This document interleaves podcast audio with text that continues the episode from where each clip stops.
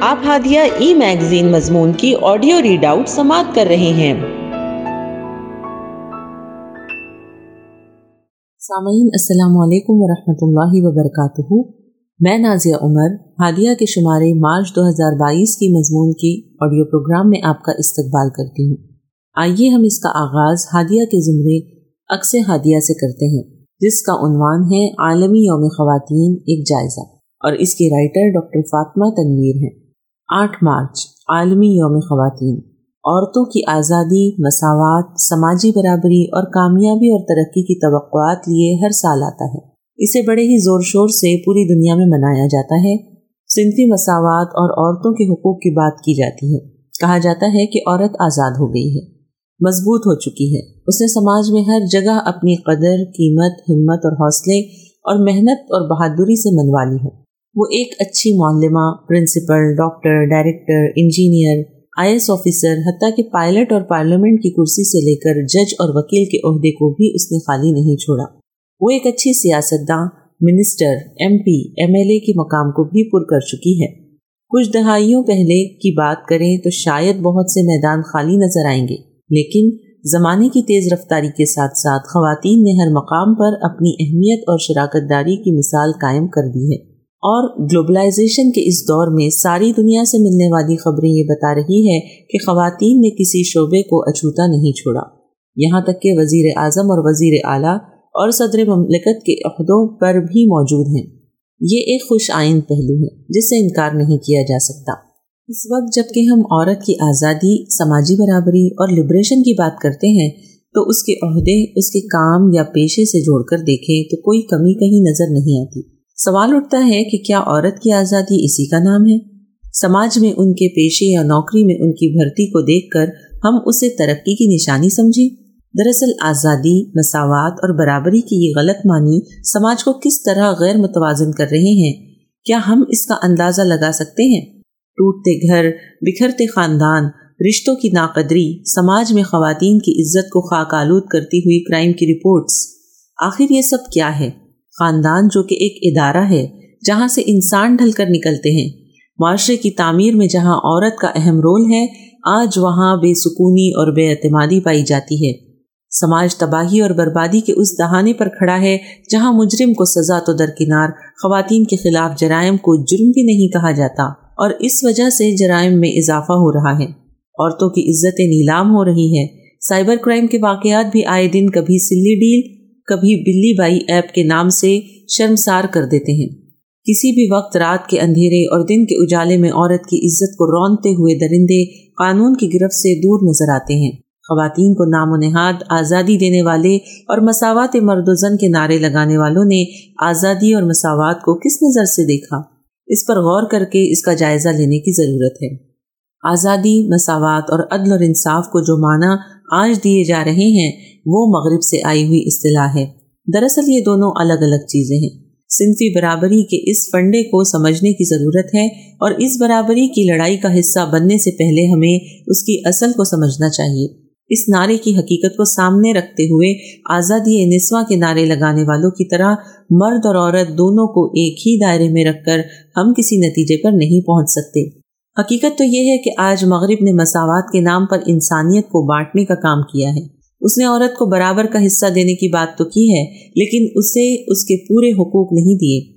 یعنی پہلے اسے حق سے محروم کیا اور پھر اسے کم حق دے کر اسے برابری کا کام کرنے کے لیے تیار کیا اور اسے گھر سے باہر نکال کر نوکریوں اور مختلف پیشوں سے جوڑ دیا۔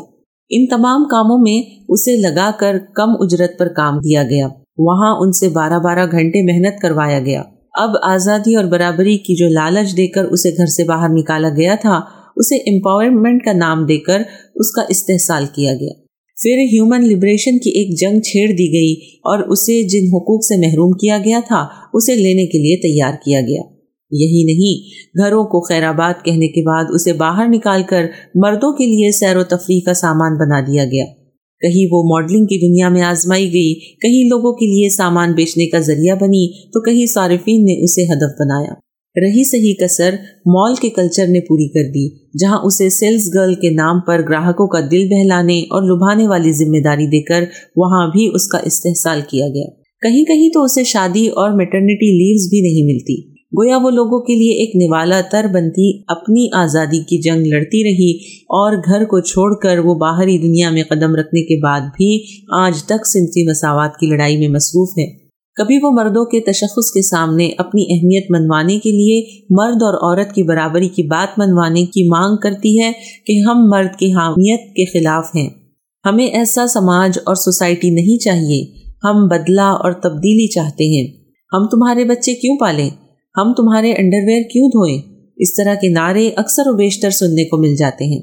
گھر اور خاندان جو ایک ادارہ تھا، وہاں سے تہذیب پروان چڑھتی تھی۔ جہاں انسان بن کر نکلتے تھے، جہاں خاندانی رشتوں کی قدر و قیمت تھی، ماں، باپ، بھائی، بہن، بیوی، بچے سب کے حقوق ادا کیے جاتے تھے۔ یہ سب کے سب ٹوٹ کر بکھرتے نظر آ رہے ہیں اور ان کو امریکن کلچر یا نیوکلیئر فیملی کا نام دے کر دل کو تسکین دی جانے لگی ہے۔ دل کے بہلانے کو غالب یہ خیال اچھا ہے۔ یہاں مندر جبالہ چند باتوں کی صنفی مساوات کے ضمن میں عرض کیا گیا ہے۔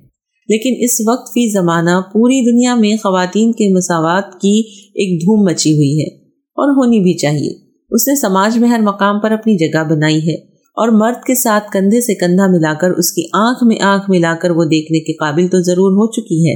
اس سے بھلا کسی کو کیا انکار ہو سکتا ہے؟ لیکن یہ تصویر کا ایک رخ ہے۔ آئیے دوسرا رخ بھی دیکھیں جو کہ بڑا ہی دل دہلانے اور رونگٹے کھڑے کر دینے والا ہے۔ اور وہ یہ ہے کہ آج وہ کہیں بھی اپنی عزت اور پاک دامنی کی ضمانت کے ساتھ نہیں رہ پا رہی ہے۔ اسے سب سے پہلے یہ فکر ستاتی ہے کہ کیا صبح گھر سے نکلنے کے بعد شام کو وہ باحفاظت گھر واپس آ سکے گی۔ اسکول، کالج، کیمپس، آفسوں میں، راستے میں، چلتی ٹرین میں، بسوں میں، تنہائی یا بھرے ماحول میں۔ حد تو یہ ہے کہ مندروں میں، کھیتوں میں، حتیٰ کہ گھروں تک میں بھی وہ محفوظ نہیں ہے۔ اسکول کا ٹیچر، پرنسپل آفس کے باسز، محلے کے اوباش، گھروں کے مقدس رشتوں کے سائے میں پروان چڑھنے والے درندے، کبھی بھائی بن کر، کبھی باپ بن کر، کبھی چچا تو کبھی دادا اور سسر کے روپ میں بھیڑیے بن کر ابھرتے ہیں۔ نتیجے میں بیٹیوں کی پیدائش سماج میں مصیبت سمجھی جانے لگتی ہے اور معصوم بچیاں پیدا ہونے کے پہلے ہی ماں کی کوک میں مار دی جاتی ہے۔ اگر پیدا بھی ہو جائیں، غلطی سے تو اسے گٹر میں کوڑے کے ڈھیر پر اکثر و بیشتر دیکھا جاتا ہے۔ نتیجہ، آج میٹرو شہروں سے لے کر گاؤں میں لڑکیوں کی تعداد کا گھٹتا ہوا اشاریہ ایک ہزار لڑکوں پر سات سو پچاس یا آٹھ سو لڑکیوں پر ریشو پہنچ جاتا ہے، جو کہ ایک سوالیہ نشان کھڑا کرتا ہے۔ اتنی کم تعداد کے بعد جب وہ پل کر بڑی ہوتی ہے تو کبھی ظالم شوہر، کبھی سسرال والوں کی جہیز کی مانگ کی بھیٹ چڑھ جاتی ہے۔ پھر خواہ وہ احمد آباد کی عائشہ ہو، جو کہ سابرمتی ندی میں چھلانگ لگا دیتی ہے خواہ پھر کوئی کرن یا سمن۔ آخر ہم کس بھارت میں رہ رہے ہیں؟ اور کس صدی کی باتیں کرتے ہیں؟ اکیسویں صدی کے دو ہزار اکیس کی کرائم رپورٹ اگر ہم پڑھ لیں، تو ہم بیٹی پڑھاؤ کو چھوڑ کر صرف بیٹی بچاؤ کے نعرے کو زبان سے لگانے پر مجبور ہوں گے۔ جب ہماری بیٹیاں بچیں گی، تبھی تو وہ پڑھ سکیں گی۔ آج اس نعرے کے ساتھ ہی مجروح ہوتی بیٹیاں جن کا کبھی حجاب اتروایا جاتا ہے، کبھی جن کے پردے کو نشانہ بنایا جاتا ہے، اپنے حقوق کو مانگتی ہوئی نظر آتی ہیں۔ بات سیکیورٹی کی ہو، مذہبی تشخیص کی ہو یا تحفظ کی ہو، سبھی اس زمرے میں آتی ہیں۔ رپورٹس کے مطابق، خواتین کے خلاف جرائم کے معاملے سال دو ہزار اکیس میں کل اکتیس ہزار کی تعداد میں درج کرائے گئے، جو کہ دو ہزار چودہ کے بعد سے کبھی اتنے نہیں بڑھے تھے، اور ان میں سے پانچ فیصد صرف یو پی میں درج ہوئے ہیں۔ National commission of women N C W کی رپورٹ کے مطابق دو ہزار بیس کے مقابلے دو ہزار اکیس میں خواتین کے خلاف جرائم میں تیس فیصد اضافہ ہوا ہے اور یہ تعداد بڑھ کر تیس ہزار چھ سو چوراسی تک پہنچ گئی ہے۔ اس میں سب سے زیادہ شکایات گیارہ ہزار تیرہ خواتین کے خلاف عزت و وقار سے جڑے ہوئے تھے۔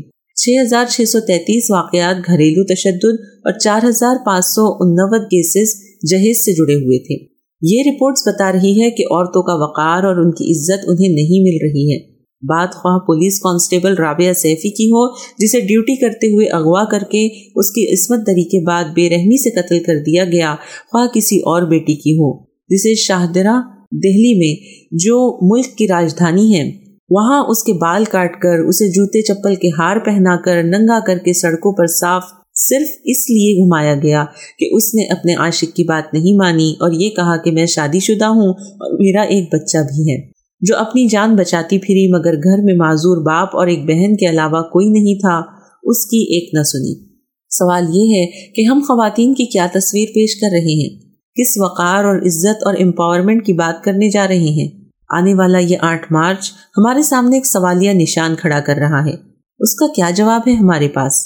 اس اہم گفتگو کو مکمل کرنے سے پہلے پوری دنیا میں خواتین کے ساتھ ظلم و تشدد کا بڑھتا ہوا رجحان، خواتین پر تشدد اور جنسی ہراسانی کے واقعات جو کہ انتہائی افسوسناک اور پوری دنیا کے لیے باعث شرم ہیں، ان کی روک تھام کے لیے سخت قوانین بنائے جانے چاہیے اور اسے لاگو بھی کرنا چاہیے۔ جنسی جرائم کے سدباب کے لیے صرف زنا پر سخت سزا کو کافی نہ سمجھتے ہوئے زنا پر اکسانے والی تمام محرکات، جیسے شراب اور دیگر نشاور چیزوں پر پابندی عائد کی جائے۔ مردوں اور عورتوں کے اختلاط کو حت المقدور روکا جائے۔ لڑکوں اور لڑکیوں کو ساتر اور شائستہ لباس پہننے کی ترغیب دلائی جائے۔ ایسے لباس زیبتن کرنے سے روکا جائے جو سماج میں بے حیائی کی طرف لے جانے اور جذبات کو بھڑکانے والے نہ ہوں۔ فحش فلموں، میڈیا کے ناشائستہ پروگراموں کو روکا جائے۔ خواتین کے لیے نائٹ ڈیوٹی کو ممنوع قرار دیا جائے۔ نکاح کی عمر پر پابندی ختم کی جائے۔ زنا چاہے جبرن ہو یا رضامندی کے ساتھ اس پر سخت سزا مقرر کی جائے۔ اس طرح کی آزادی اور مساوات جو اپنی تفصیلات کے ساتھ قانون فطرت کے خلاف ہے اور جب بھی انسان اس سے ٹکراتا ہے تو پھر تباہی اور بربادی ہاتھ آئی ہے۔ جس کی مثال ایڈز اور دوسری جان لیوا بیماریاں ہیں۔ اس لیے پوری دنیا کو سمجھنا چاہیے کہ قانون فطرت سے ٹکرانا کتنا خطرناک ہے۔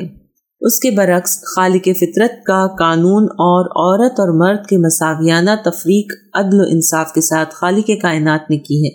اسے تسلیم کیا جائے اور دونوں کو اس کے دائرے کار میں رکھتے ہوئے ان کے کام متعین کیے جائیں، جہاں ہر ایک خاتون اپنی عزت اور عصمت کے تحفظ کے ساتھ ایک اچھی معلمہ، ایک کامیاب ڈاکٹر، مینیجر اور بزنس پرسن بن سکتی ہے اور دنیا کے سامنے مثال پیش کر سکتی ہے۔ ٹیکنالوجی کے اس دور میں کچھ بھی مشکل اور ناممکن نہیں ہے۔ وہ گھر بیٹھے ایسے کام اور کاروبار کر سکتی ہے۔ ویب سائٹ کے ذریعے بڑے بڑے بزنس میں شراکت داری کر کے کامیاب اور مضبوط خاتون بن سکتی ہے۔ امپاور ہو سکتی ہے اور سماج کی تعمیر اور ترقی میں ایک اچھا رول ادا کر سکتی ہے۔ لہٰذا اس پر توجہ مرکوز کرنی چاہیے۔ کوئی ایک ڈے کے منانے سے تبدیلی لانے کا خواب خام خیال ہی ہے۔ کسی شاعر نے کیا خوب کہا ہے، کچھ نہ بدلے گا اگر آپ نہ بدلے خود کو۔ پیرہن کیا ہے، اسے لاکھ بدلتے رہے۔ ہادیہ مضمون کی آڈیو سماعت کرنے کے لیے شکریہ۔ امید ہے کہ آپ کو پسند آیا ہوگا۔ ہمیں آپ کے مشورے کا انتظار رہے گا۔ اپنا مشورہ، تبصرہ اور مضامین editor at Hadiya dot in پر ارسال کریں اور ہادیہ ای میگزین کے مضامین کو پڑھنے کے لیے website W W W dot Hadiya dot in subscribe کریں۔ انشاءاللہ، ہم اگلے ہادیہ ای میگزین کے شمارے سے دلچسپ مضامین کی آڈیو لے کر حاضر ہوں گے۔ تب تک کے لیے اجازت۔ اللہ حافظ۔